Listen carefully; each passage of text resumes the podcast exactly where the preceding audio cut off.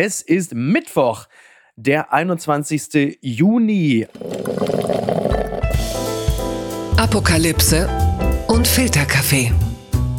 Die frisch gebrühten Schlagzeilen des Tages. Mit Mickey Beisenherz. Einen wunderschönen Mittwochmorgen und herzlich willkommen zu Apokalypse und Filterkaffee, das News Omelette. Und auch heute blicken wir ein wenig auf die Schlagzeilen und Meldungen des Tages. Was ist wichtig? Was ist von Gesprächswert?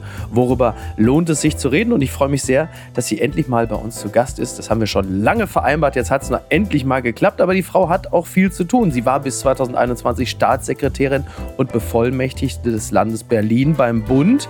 Jetzt ist sie Buchautorin und Fragezeichen Aktivistin. Sasan Schäbli, guten Morgen. Guten Morgen. Könnte man dich als Aktivistin bezeichnen schon, oder? Ja, würde ich schon. Also früher hätte ich mich wahrscheinlich dagegen gewehrt. Mhm, ja. Weil Politikerin, äh, Full Stop oder je nachdem, was ich für eine ja. Funktion hatte, ähm, beruflich, aber Aktivistin hätte ich mich nicht genannt. Das hat sich heute verändert. Ich glaube, das geht auch okay, beides zusammen. Ich glaube auch. Da sind die Grenzen ja oft auch fließend. Ja. Ne? Also das muss man auch dazu sagen.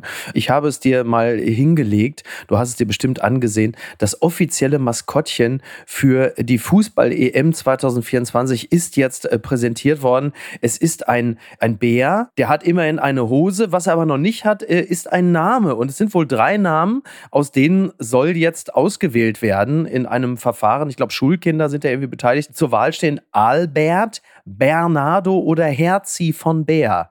Das sind die Namen. So, ja, du guckst skeptisch.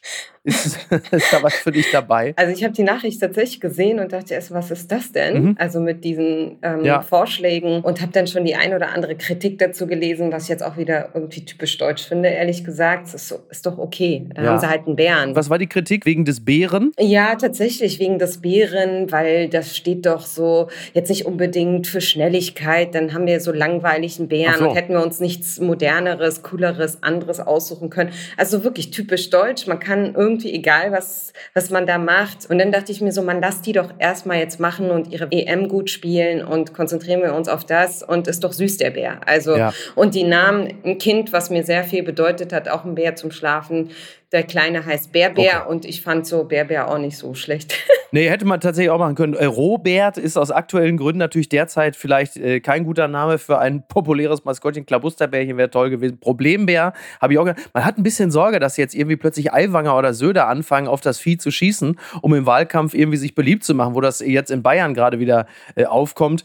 Äh, wir warten es mal ab. Ich fand es lustig, es gibt einen kleinen Clip von Philipp Lahm, den habe ich dir auch geschickt, ja. wo er ähm, versucht, er ist ja Organisator der EM 2024 und dann sagt er, ey, a beer, a beer is a, is a funny animal ja. oder a happy animal. Gut, so viel zu den Englischkenntnissen. Ja, das wäre vor allem nicht die erste Assoziation. Bier is a happy, ist so ein bisschen kurz für Günter Oettinger ne, so was das Englische angeht, ja, wo man denkt, okay, das ist dann heftig, ja. ja das ist der Teil des OKs. Ähm, herzlichen Glückwunsch, okay.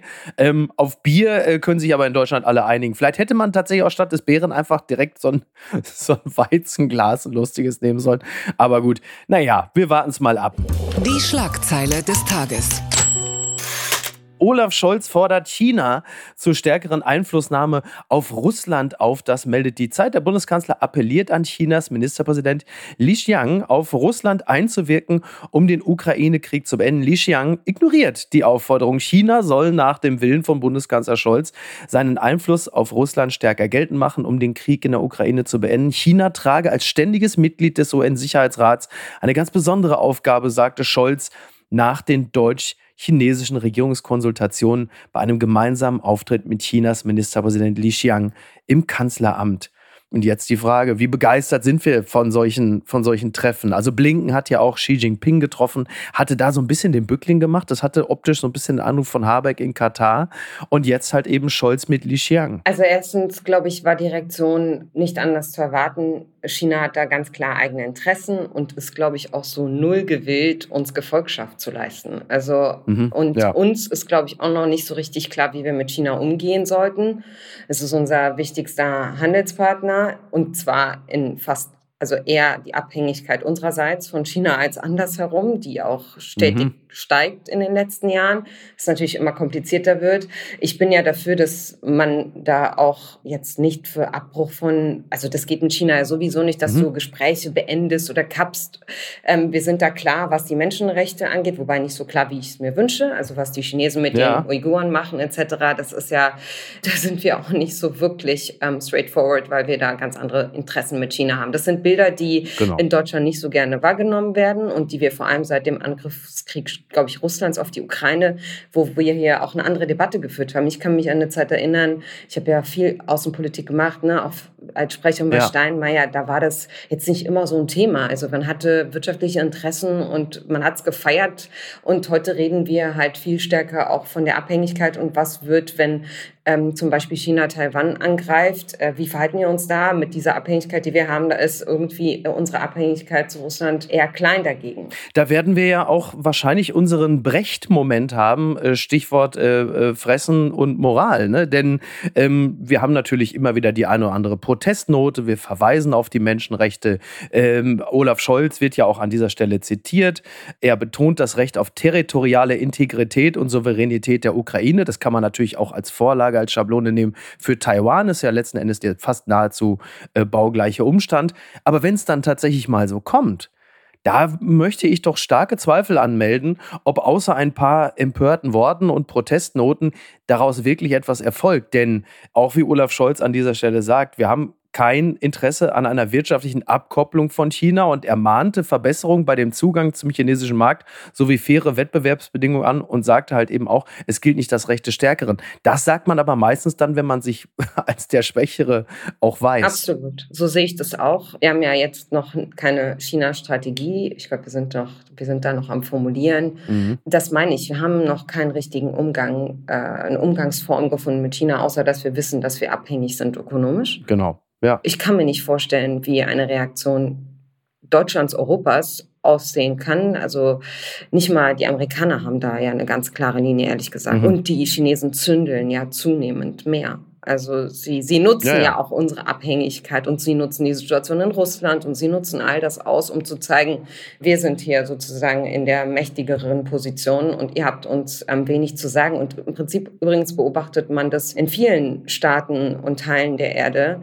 Dieses früher, man schaut nach Westen und guckt, dass man danach eifert. Die Zeit ist einfach auch längst vorbei. Einer hatte übrigens von der ganzen Geschichte trotzdem noch profitiert. Äh, Markus Söder ja. hat Li Xiang äh, dann auch noch abgegriffen ähm, und hat hatte, hatte ihn zumindest dann auch noch auf ein gemeinsames Foto in der Staatskanzlei dann da noch da reingedrängt, möchte man fast sagen. Äh, ich weiß nicht, Söder hätte wahrscheinlich lieber noch mal Bilder gehabt, so wie damals Herrenchiemsee mit Angela Merkel, ihm noch irgendwie den See gezeigt, noch eine Kurzfahrt. Da hat Li Xiang wahrscheinlich abgewinkt und gesagt, äh, lieber Markus, lass mal gut sein. Aber für Söder ist das, glaube ich, schon auch wichtig, in solchen Situationen sich dann noch mal als ähm, Repräsentant des eigenen Staates Bayern innerhalb Deutschlands auch noch mal zu präsentieren. Das sind ja auch bald Wahlen. Wahlen in Bayern. Das hat man ja dann und wann auch schon mal mitbekommen. Aber ich glaube ehrlich gesagt, unabhängig vom Wahlen, der liebt diese Bilder. Ich weiß noch, bei der Münchner Sicherheitskonferenz, da ist er ja auch mhm. so quasi Gastgeber neben Heusgen. Stimmt. Und da steht ja. er dann auch immer da und holt die ganzen Staatsgäste von, von, vom Flughafen ab und ähm, lässt sich da super gerne ablichten und sitzt da in der ersten Reihe bei der Münchner Sicherheitskonferenz. Ich glaube, ich glaub, der gefällt sich da in der Rolle. Er wäre ja auch gerne Kanzler. Das ist richtig, aber das ist natürlich schon eine spezielle Situation. Ne? Du hast ja wirklich den Ministerpräsidenten dieses sehr problematischen Landes und dann auf der anderen Seite Li Xiang. Ne? Und trotzdem muss man irgendwie gucken. Ach, die Bayern sind da pragmatisch. ja, die hatten ja ehrlicherweise auch noch, gerade die CSU hatte ja auch noch nie ein großes Problem mit Despoten und Diktatoren. Von daher, man versteht sich ja auch irgendwie ein Stück weit. Ne? Karlsruhe beantragt niedrige Löhne für Gefangene. Das meldet NTV. Arbeiten für weniger als zwei Euro die Stunde. Ist das rechtens? Das Bundesverfassungsgericht in Karlsruhe entscheidet nun, Stundenlöhne von zwei Euro oder weniger für Gefangene sind verfassungswidrig.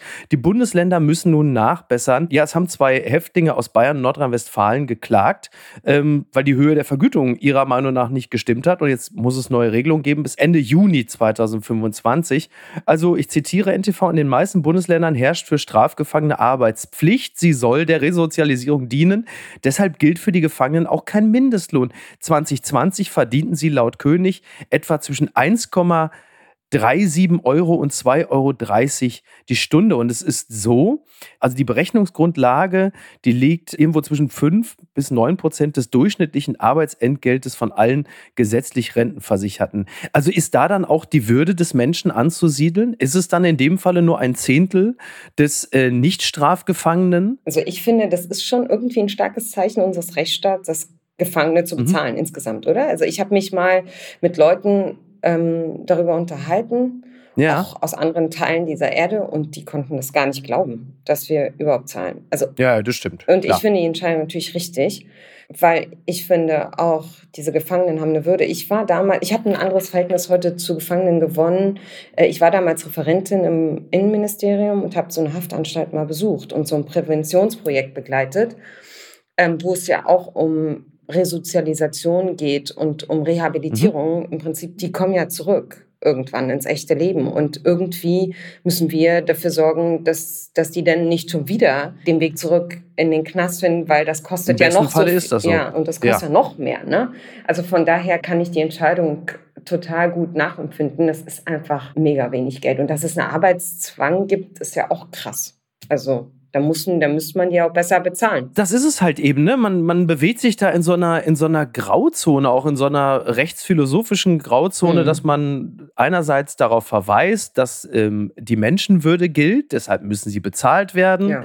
Aber sie gilt halt eben auch nur prozentual, weil sie halt eben dann doch nur bis zu 10 Prozent bekommen. Dann äh, sollen sie resozialisiert werden, aber jetzt auch nicht zu sehr, weil sie sollen ja auch einerseits bestraft werden. Ja. Da gibt es aber wiederum die Pflicht zu arbeiten. Das ist ja ein Thema, was wir ja hier, also außerhalb des Gefängnisses, Carsten Linnemann zuletzt von der CDU hat sowas ja auch mal reingeworfen, dass Hartz-IV-Empfänger, dass sie ab einem halben Jahr oder so, glaube ich, dann irgendwann zur Arbeit verpflichtet werden. Da gibt es dann regelmäßig einen Aufschrei. Im Gefängnis wiederum ist es okay, weil die ja bestraft werden müssen und sind ja Straftäter und Gefängnisinsassen. Das ist so immer Menschenwürde leid. Ich kann das auch bis zum gewissen Grad natürlich nachvollziehen, da ja auch ganz archaische Prinzipien gelten, denn Strafe, Sühnen, das Abarbeiten der eigenen Sünden. Und trotzdem äh, ist da wieder die Menschenwürde, aber halt eben auch nicht vollständig.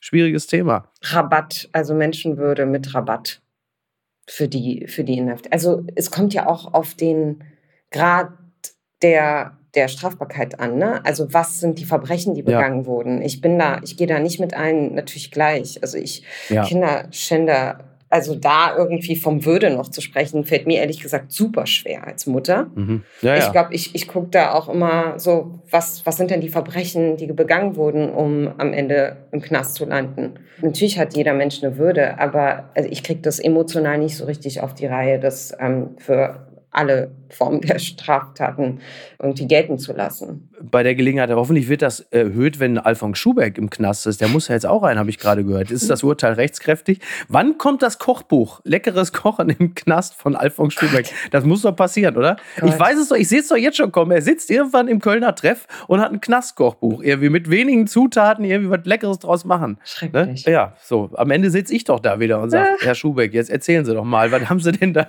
Was gibt es denn da so? Leckere Gerichte äh, innerhalb von fünf Minuten, bis der Zellennachbar kommt und sagt, Alfons, das gibst du jetzt alles mir. Aber gut.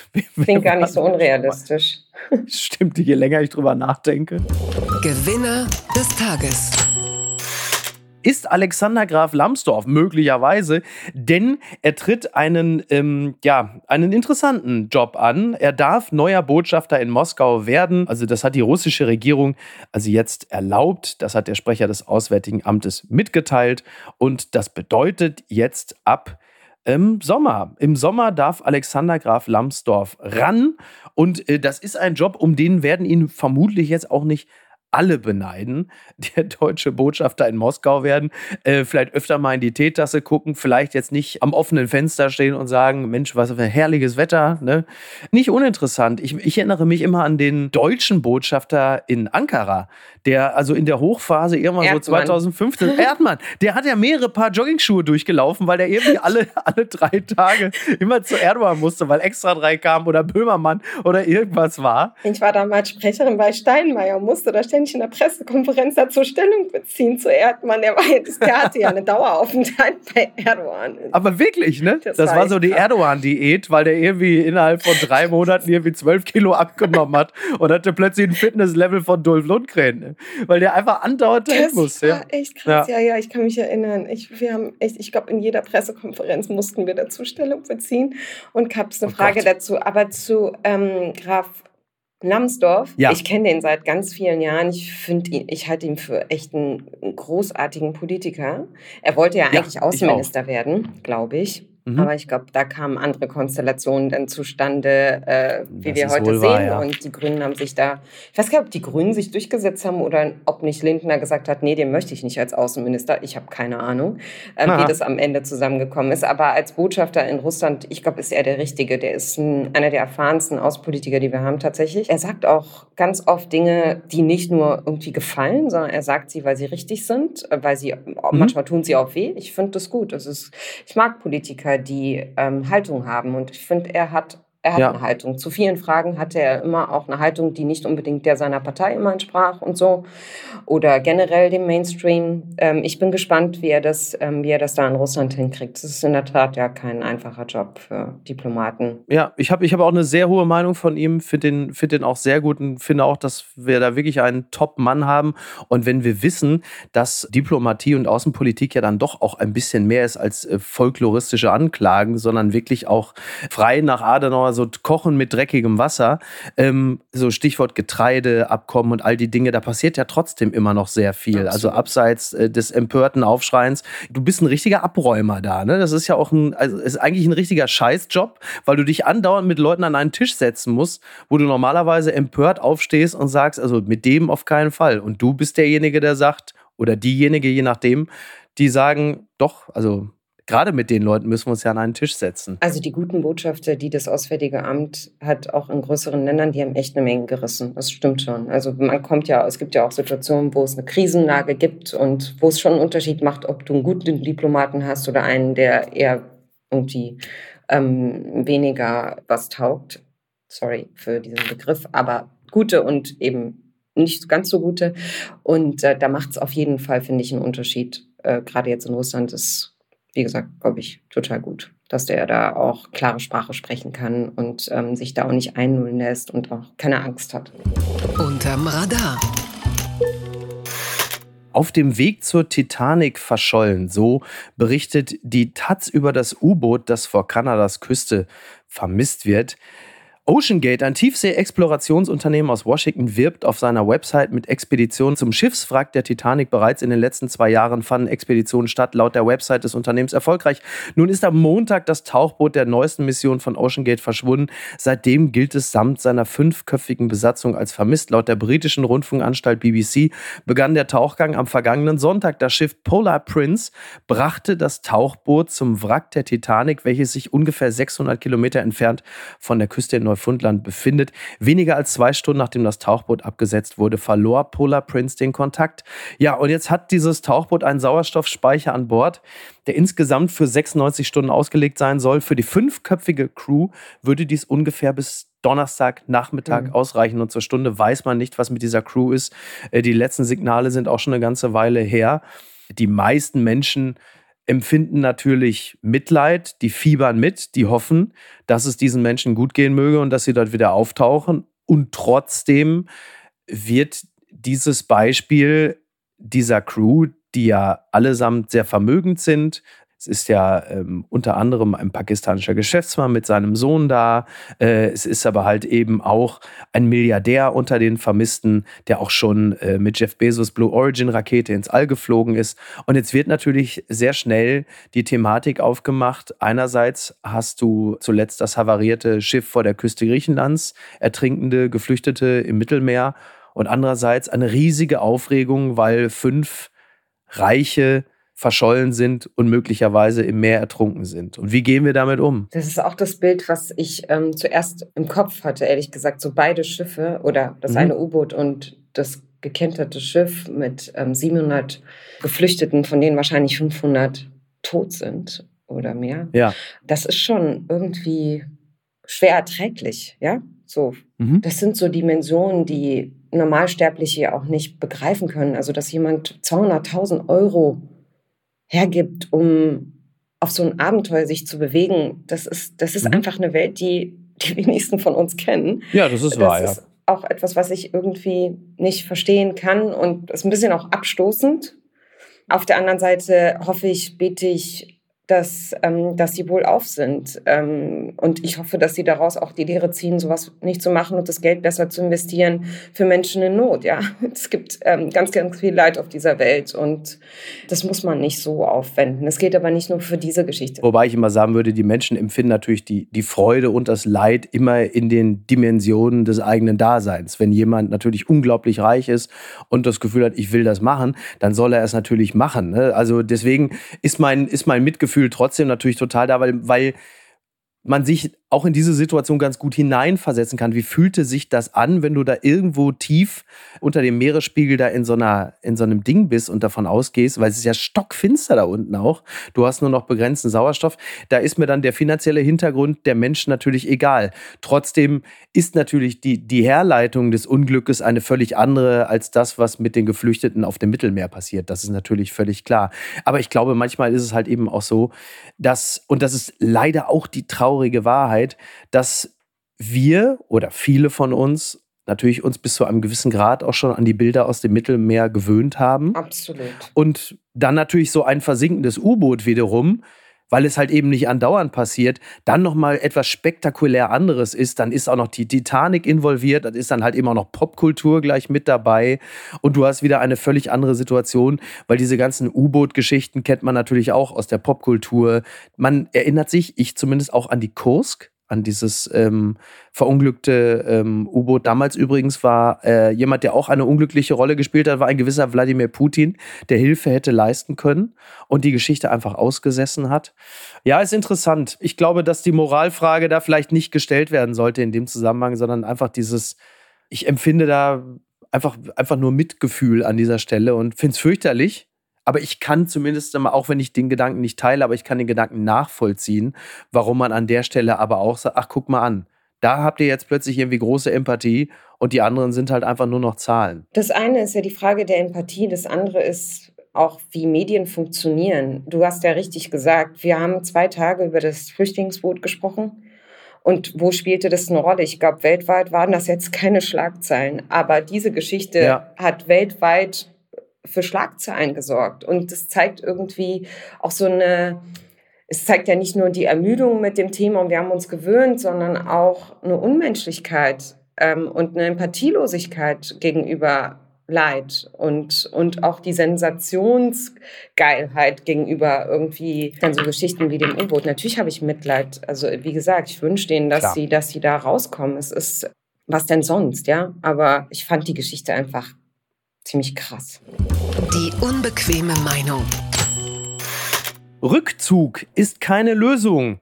So zitiert der Spiegel eine gewisse Sausan Shavely und die hat ein Buch geschrieben und das heißt Laut und dieses Buch beschäftigt sich in erster Linie mit dem Thema Hass im Netz. Und meine Frage ist natürlich, laut, ist das ein Imperativ, den man ans Internet noch stellen muss, dass es lauter werden muss? Hast du, den, hast du das Gefühl, dass es da zu leise ist? Zumindest sind einige Akteure viel zu leise. Die Hater mhm. sind mega laut. Die brauchst du nicht motivieren, noch mehr zu zündeln, noch mehr zu haten mhm. und ähm, Menschen zu bedrohen, wie es bei mir häufig ja der Fall ist, äh, sondern mein Appell geht an diejenigen, die ich noch viel zu, für viel zu ruhig empfinde. Das ist die Zivilgesellschaft, die sich Sorgen machen sollte um den Hass im Netz und digitale Gewalt, die ja auch inzwischen systematisch passiert durch Netzwerke und Demokratien ganz bewusst ins Wanken bringen soll. Wir sehen, was in Russland ähm, passiert, aber mhm. auch so Sachen wie der Sturm aufs Kapitol etc. Das sind ja alles Mobilisierungen, die im Netz gelaufen sind. Wir schauen uns das an, wie, wie diese Netzwerke funktionieren oder wie einzelne versuchen da Stimmung zu machen und schauen einfach zu. Weißt du, vor unseren Augen werden jeden Tag Menschen da digital mit digitaler Gewalt überschüttet. Ich nenne das brutal zusammengeschlagen. Was ist digitale Gewalt laut deiner Definition? Wo, wo fängt die digitale Gewalt an, um mal so das mal so zu umreißen?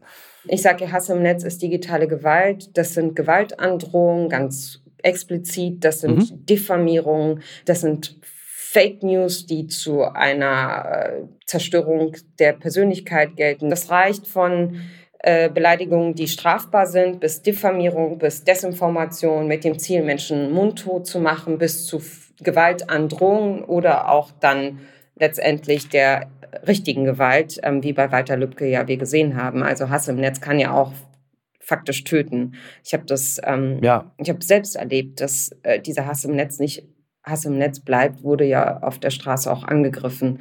Und da siehst du, wie wie die Grenzen halt mhm. halt sehr stark verschwimmen. Weißt du, kannst jetzt nicht sagen, es bleibt ja im Netz. Wir wissen, wir sehen alle, dass das eben nicht im Netz bleibt. Und deswegen ist Hass im Netz, kann zu echter physischer Gewalt führen. Wobei der Aufruf, ähm, die, an die Zivilgesellschaft, sich bitte im Netz zu involvieren und äh, wenn sie Hass im Netz feststellen, das könnte theoretisch auch ein Aufruf von Mark Zuckerberg sein, der sich darüber freut, dass einfach dann noch mehr Traffic entsteht. Das ist ja auch mal ein bisschen, er hat sich ja immer auch dagegen gewehrt, äh, Facebook und, und äh, Seiten zu kuratieren und irgendwie äh, sich dagegen, also dass er Leute einstellt, die sich darum kümmern, sondern die Motivation war ja immer, ja, da müssen die anderen müssen dann dagegen reden, was ja bedeutet, es ist einfach mehr Traffic, es passiert einfach mehr. Das beliebte Argument ist natürlich, dass man sagt, ja, dann geh doch einfach raus aus dem Netz, dann äh, musst du dir den Scheiß nicht angucken. Ich glaube, das mit dem Traffic ist ein Punkt, dass die Algorithmen dazu führen, dass Emotionen nach oben getragen werden, weil du dann länger am Rechner bleibst ja. und Werbung länger eingespielt wird und so machen mhm. die Konzerne ihr Geld. Das ist richtig. Auf der anderen Seite ist mein, mein Wunsch ja nicht, dass sie interagieren mit den Hatern. Weißt du, du kannst dich auch nicht in jede Schlacht begeben. Ich will auch nicht, dass meine Supporter ja. da in Diskussionen mit vielleicht Bots sich ja. engagieren. Ja. Ist es nicht. Wenn was ich mit digitaler, weißt du, es gibt ein Ministerium, hat mein Facebook-Account mal analysiert, die haben festgestellt, 70 Prozent der Userinnen waren Bots. Okay. Das ist echt ja. krass, ja. Also da steckt ein System dahinter, um ganz gezielt mich mundtot zu machen und mich aus der Öffentlichkeit zu drängen und mich einzuschüchtern. Also das ist nicht zufällig oder einfach nur so, sondern das hat System bei mir und vielen anderen. Was ich mit digital Zivilcourage auch meine, ist, ähm, auch Selbststellung zu beziehen. Ich muss nicht reagieren auf Debatten, die da sind, sondern selbst Stellung zu beziehen zu bestimmten gesellschaftskritischen Themen und gar nicht, indem du zündelst. Das ist es ja. Nicht zündelnde, mhm. nicht polarisierende Meinung drängen ja nicht nach oben, weil sie wenig Traffic eben produzieren. Aber auch ich sage mir ganz oft, mhm. ich könnte das auch weniger zugespitzt machen. Dann riskiere ich halt weniger gehört zu werden. Aber manchmal macht das total Sinn. Man muss ja. nicht immer zuspitzen, man muss nicht immer noch eine Schippe drauf und man muss nicht immer noch polarisierter und so. Also das geht auch alles ein bisschen weniger. Das meine ich auch nicht mit laut, ja ist ein bisschen Missverständnis. Ja, weil, weil genau, weil es ist natürlich ein, ein Überbietungswettbewerb, den ich ja auf beiden Seiten sehe. Ne? Also den rechten Shitstorm, den kenne ich natürlich auch zuhauf. Der, der geht mir natürlich komplett am Arsch vorbei, weil es ja überhaupt nicht mein Team ist. Das merke ich ja auch täglich. Ist ja nicht so, dass, dass mir das nicht begegnen würde. Also man lässt sich jeden Tag durchbeleidigen und zuckt mit den Schultern. Ist möglicherweise als Mann auch nochmal was anderes, weil man die körperliche Bedrohung als letzte Konsequenz vielleicht nicht als ganz so schlimm empfindet wie als Frau. Das glaube ich, glaube ich gern. Auf der anderen anderen Seite gibt es aber natürlich von links halt auch andauernd Diffamierung, Unterstellung und Beleidigung, äh, wo ich auch denke, Leute, und genau die Zuspitzung, die ich meine. Ne? Und wenn ich sehe, das, was du gerade gesagt hast, das würde ich mir auch wünschen, dass man nicht immer zuspitzt, dass man nicht durch noch schärfere Wortwahl ähm, dann dem eigenen Account auch mehr Aufmerksamkeit verschafft, sondern dass man durch kluge Argumentation letzten Endes aus dem Internet auch einen Ort macht, an dem man wirklich auch mit Erkenntnisgewinn rausgeht. Und das erlebe ich ähm, leider immer noch viel zu selten. Also ich glaube, du kannst auch die Angriffe von links nicht mit den orchestrierten, organisierten, systematischen Angriffen von rechts vergleichen. Ne? Die mhm. anderen sind halt ja. die stecken da Geld rein, sehr, sehr viel Geld, um auch Demokratien und bestimmte Systeme, bestimmte Meinungen tatsächlich ähm, aus dem öffentlichen Raum zu ziehen. Das gibt's ja bei den Linken in der Systematik und mit dem, mit dem Effort ja. und Geld gibt's das nicht. Das ist schon, ne? Das sind schon zwei verschiedene Ebenen. Ich verstehe schon, was du meinst. Auch was sozusagen so diese Angriffe und die Härte von links angeht, das ist es, aber es ist auf keinen Fall zu vergleichen. Also Leute, die sagen, ich ziehe mich jetzt zurück, verkennen einfach, dass die Zukunft der Demokratie im Netz verhandelt wird. Mhm. Ich glaube, knapp die Hälfte der Menschheit tauscht sich im Schnitt zweieinhalb Stunden im Netz aus. Sind es so viele? Sind es knapp die Hälfte der Menschheit? Ja, Weil, also, taucht sich im Netz ja? aus. Also okay. im Netz meine ich im Internet, dazu gehören natürlich soziale Netzwerke, äh, nicht nur Klar. Facebook, Twitter und Instagram, sondern WhatsApp-Gruppen. WhatsApp, alles, ja, das sind soziale Medien. Ja. Angesichts dessen kannst du nicht sagen, ich ziehe mich zurück, weil ähm, das geht mich nichts an. Das, natürlich geht es dich was an. Das, ist, das hat was mit dir zu tun, mit deinen Kindern wahrscheinlich noch mehr, weil sie nichts anderes kennen. Also lasst uns lieber Mhm. gucken, dass wir diesen Ort zu einem besseren Ort machen, weil der wird nicht verschwinden, als zu sagen, ich ziehe mich zurück und mache jetzt weniger. Du siehst, ich beschäftige mich natürlich tendenziell immer eher mit dem, mit dem linken Lager, weil ich das, das hat aber damit zu tun, dass ich das Rechte auch bis zum gewissen Grad immer schon aufgegeben habe, was natürlich auch nicht richtig ist. Ich sehe da halt nur, dass viele Themen, du hast immer das Gefühl, es wird in derselben Lautstärke verhandelt. Und wenn alles ein Skandal ist, dann ist plötzlich nichts mehr ein Skandal. Und das, das sehe ich als, als ein großes Problem auch an, weil viele Leute irgendwann schon schulterzuckend sich abwenden und sagen, ja, da ist ja eh immer Alarm. Und das, ähm, das verwässert die wichtigen Themen meines Erachtens so sehr. Du hast jetzt wieder so den Vergleich. Ich finde es schon einen Unterschied, ob eine Pechstein da steht und so Dinge sagt und dann Mhm. sozusagen von rechts sie da wahnsinnig viel Applaus bekommt und dann, auch wenn die Linken dann mit sagen, das ist rassistisch und dann auch sozusagen mit einer Sprache vielleicht ähm, kommen, die vielleicht du und andere für übertrieben Mhm. sehen, weil sie kann ja ihre Meinung zum Thema Gendern und zum Thema Migration und so weiter haben. Ich finde, das kann, das kann man nicht so richtig miteinander vergleichen. Ich glaube, der Kritikpunkt, den, wo ich dir auf jeden Fall recht gebe, ist, wir können alle mal einen Gang runterschalten. Also wir als Demokratinnen, ja, warte ich nicht von den Rechten, aber die Rechten haben, ich glaube, das kannst du auch gar nicht so nachempfinden. Die wollen mich mundtot haben. Die wollen Leute wie mich einfach zum Schweigen bringen. Das ist so, ich darf nicht existieren. Das ist in jeder Nachricht, die ich bekomme, heißt es, hau ab in deine Heimat. Mhm. Äh, in den Morddrohungen, die ich bekomme. Ja, ja. Ähm, das sind halt so Gewaltfantasien, die haben mit mir als Frau, als Muslimin, als Migrantin, als Flüchtlingskind zu tun. Äh, ich darf nicht da sein. Und dann auch noch eine Rolex. Und noch eine Rolex haben. Wer ist die denn? Ja, die, die hat doch schon alles in Deutschland erreicht. Jetzt hat sie auch noch, jetzt Ja. hat sie auch noch irgendwie eine Rolex von unseren Steuergeldern, diese Frau. Die soll doch bitte dankbar sein. Aber da stimme ich dir natürlich zu. Ne? Da fehlt mir bis zum gewissen Grad natürlich der Zugang und äh, auch, die, auch die Erfahrung. Das, das ist total richtig. Und ähm, dass du da aus einer anderen Perspektive sprichst oder schreibst, äh, das, ist, das ist völlig klar. Die Leute denken, ich würde alles als Hass abtun, was überhaupt nicht stimmt. Also wer mich kennt, weiß, ich, ich liebe es zu streiten, auch so vernünftig zu Wobei streiten. der Begriff wirklich ein bisschen, auch der ist ein bisschen abgenutzt, Das, aber Begriff dafür kann Hass, ich ne? nicht. Hass im Netz ist halt, äh, ne, das, der Begriff ist halt da, vielleicht empfinden, nehmen wir einen neuen, um, um, zu, um die Dimension dessen zu zeigen, wirklich auch die Brutalität und die Gefahr dessen zu zeigen für unser Zusammenleben, für die Demokratie und die Gesellschaft. Vielleicht muss man in, in der Tat da so denken. Aber die Leute denken auch, ich blocke. Ich blocke eigentlich ganz selten, wenn mich jemand, wenn jemand einfach nur sagt, äh, irgendwie äh, mich kritisiert oder was auch immer. Wo, Ja. es, also, aber du musst mich doch nicht beleidigen. Und das ist halt der Punkt. Du musst mich doch nicht ständig, ich werde halt ständig unter jedem Tweet, werde ich massivst beleidigt einfach. Und mir wird Qualifikationen abgesprochen, Sexismus, Klassismus, Rassismus, immer alles dabei. Da ist ja keine Diskussion. Die Leute, die mit mir diskutieren, schreiben mir inzwischen Direktnachrichten, worauf ich dann auch reagiere, weil ich finde den Diskurs ja total wichtig. Das Kleingedruckte. Studie zu Bummeln im Büro. Sind Meetings vertane Zeit? Das fragt der Spiegel. Konferenzen und E-Mails rauben Beschäftigten immer stärker die Konzentration, zeigt ein Report des Chat-Anbieters Slack. Gut ein Drittel der Zeit werde hierzulande nicht mehr für produktive Tätigkeiten genutzt. Ja, es gibt den State of Work Report äh, von Slack und da gaben die 2032 Befragten aus Deutschland an, dass sie im Schnitt 30 Prozent ihrer Arbeitszeit für Aufgaben verwenden würden, die, Zitat, nicht direkt zu den Unternehmens-Teamzielen beitragen. Du bist ja selber nun aus deiner ähm, beruflichen, langjährigen Tätigkeit wahrscheinlich auch diverse Meetings und E-Mails gewohnt. Ähm, würdest du dich dieser Studie anschließen aus deinem persönlichen Erleben? Das sind heftiges Auf jeden. Fall. Ich finde auch, wir, ich finde auch wir, wir verschwenden so viel Zeit in Meetings. Also manchmal war in meinem Kalender, ich weiß gar nicht, ich kam am Ende, war der Tag nach zehn Stunden vorbei und ich dachte, Mhm. okay, was war Ja. jetzt heute eigentlich?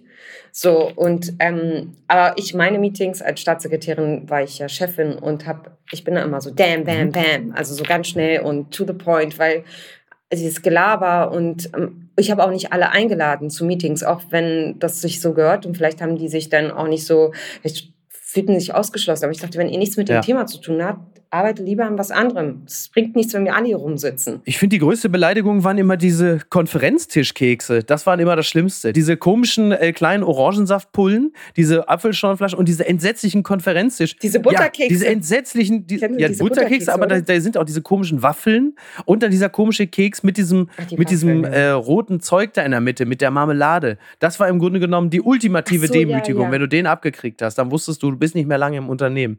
Also es ist. Also ich glaube, man könnte da echt ähm, besser. Ja, ja, ja, definitiv. Also einfach ökonomischer und. Ja, ich erinnere mich noch an die unseligen Zeiten, als ich ähm, für Meetings immer mal wieder von Hamburg nach Köln geflogen bin. Würde man heute auch nicht mehr machen.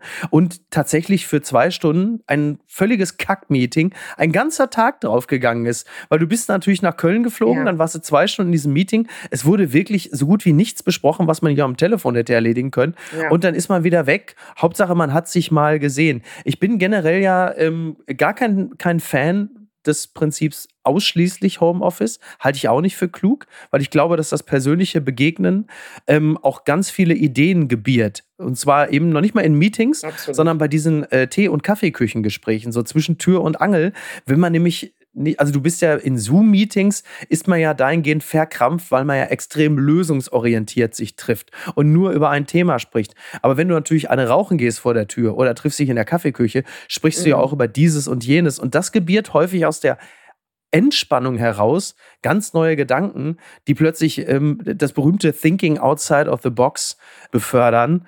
Aber Meetings und ich meine, ich, deswegen, ich möchte mich an dieser Stelle auch mal ganz herzlich entschuldigen bei den ganz also bei, nein, ganz viel. Also es gibt schon einige Menschen, die mir E-Mails geschrieben haben, die ich nie beantwortet habe. Ähm, da möchte ich an der Stelle sagen, die liegen alle im Ordner wichtig. Dort habe ich sie abgelegt und einfach vergessen, weil sie dann von neuen E-Mails überschüttet wurden und lebendig begraben wurden. Und es tut mir aufrichtig leid, aber das hat auch damit zu tun, dass ich mich oft in einem kreativen Prozess befinde oder manchmal auch einfach im Freibad liege und lese und dann halt einfach keine Zeit habe und dann ist es vorbei. Weil natürlich killen E-Mails den Gedankenfluss, doch klar. Aber bei Mails bin ich, bin ich nicht so. Bei Mails, ehrlich gesagt, gehöre ich zu denjenigen, die, ich glaube, ich habe kaum ungelesene Mails. Oh wow, okay. Ähm, und manchmal hatte ich auch, ich hatte so viel Stress, aber ich habe den Anspruch, irgendwie, weiß warum, warum auch immer, ich habe den Anspruch, irgendwie auf alles zu antworten, weil ich habe keine Ahnung. Deshalb empfinde ich gar nicht so als Zeitverschwendung oder äh, vielleicht erreichen mich auch nicht so viele bekloppte Mails. Ich habe keine Ahnung. Also jenseits so dieser Hassmails oder so, aber meistens sind das, sind das irgendwie gute Geschichten, auf die ich dann kurz oder mal lang antworte. Meetings finde ich eher so das Problem. Das ehrt dich. Wir haben leider keine Zeit mehr. Wir haben uns verquatscht, aber ich möchte doch an dieser Stelle, du wolltest, Was? du fandest das Thema ähm, über äh, Robert Habecks Körpersprache so schön. Deswegen möchte ich an dieser Stelle dich wenigstens noch fragen, als du Anne Will geguckt hast und Robert Habeck saß da und wurde von Anne Will so durchgelanzt. Wie hat dir denn die Körpersprache von Robert Habeck gefallen? Ich habe da nicht auf seine Körpersprache geachtet. Ich finde so diese Obsession mit ja. Habeck ziemlich krass. Oder? Also irgendwie haben wir alle so ein bisschen Obsession. Also egal mit wem ich auch in der Familie Stell dir mal vor, er wird auch noch eine Rolex spreche, tragen. Alle Männer hassen, alle Männer, ja, Gott, der ja. Arme, Alle Männer hassen Ist das so, ja? Bei den Frauen ist das, Ach, ja, ganz viele. Ganz viele. Ich weiß gar nicht, was das für so ein ja. Phänomen ist, was dieser Mann, der, der triggert alle so sehr. Jetzt gucken wir auf seine Körpersprache. Ich finde das, was er gesagt hat, mhm. total ja, vernünftig. Das ist echt einer der wenigen Politiker, die auch mal Dinge sagen, die einfach mhm. nicht gefallen und für die er nicht immer einen Applaus bekommt. Und davon findest du auch Absolut. weniger das ist halt, irgendwie kannst ja sagen, was du willst, der macht auch Fehler, aber es gibt echt zu viele so Mainstream-Politiker und zu wenige so mit Profil und ich fand ja damals so die Art und Weise, wie er kommuniziert hat, grandios. Er mhm. hat auch nachgelassen.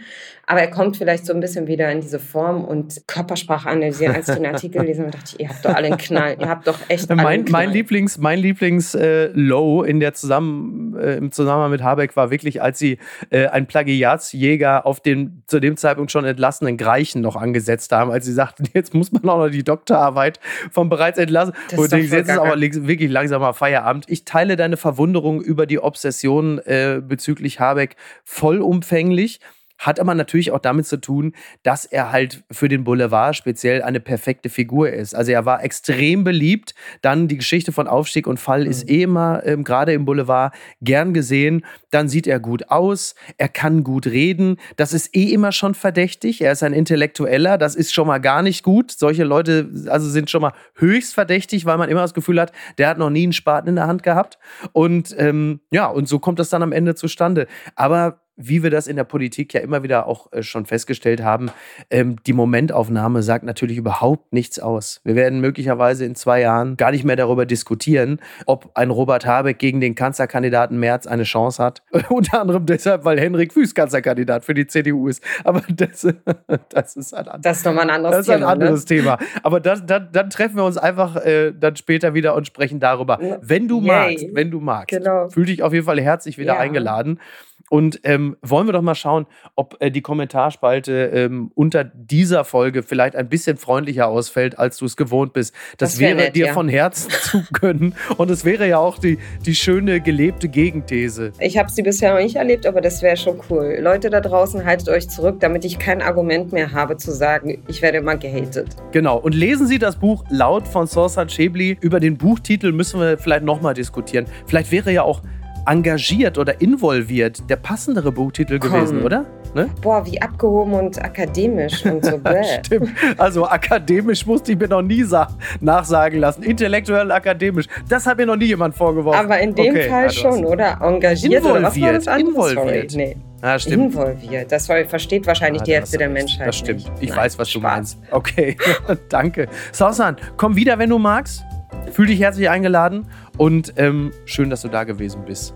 Mach's gut. Danke für die Einladung. Sehr gerne. Ciao, ciao, ciao. Tschüss. Apokalypse und Filtercafé ist eine Studio Bummens Produktion mit freundlicher Unterstützung der Florida Entertainment. Redaktion Niki Hassania. Executive Producer Tobias Baukhage. Produktion Hannah Marahiel. Ton und Schnitt Lara Schneider. Neue Episoden gibt es immer montags, mittwochs, freitags und samstags. Überall, wo es Podcasts gibt. Stimme der Vernunft und unerreicht gute Sprecherin der Rubriken Bettina Rust.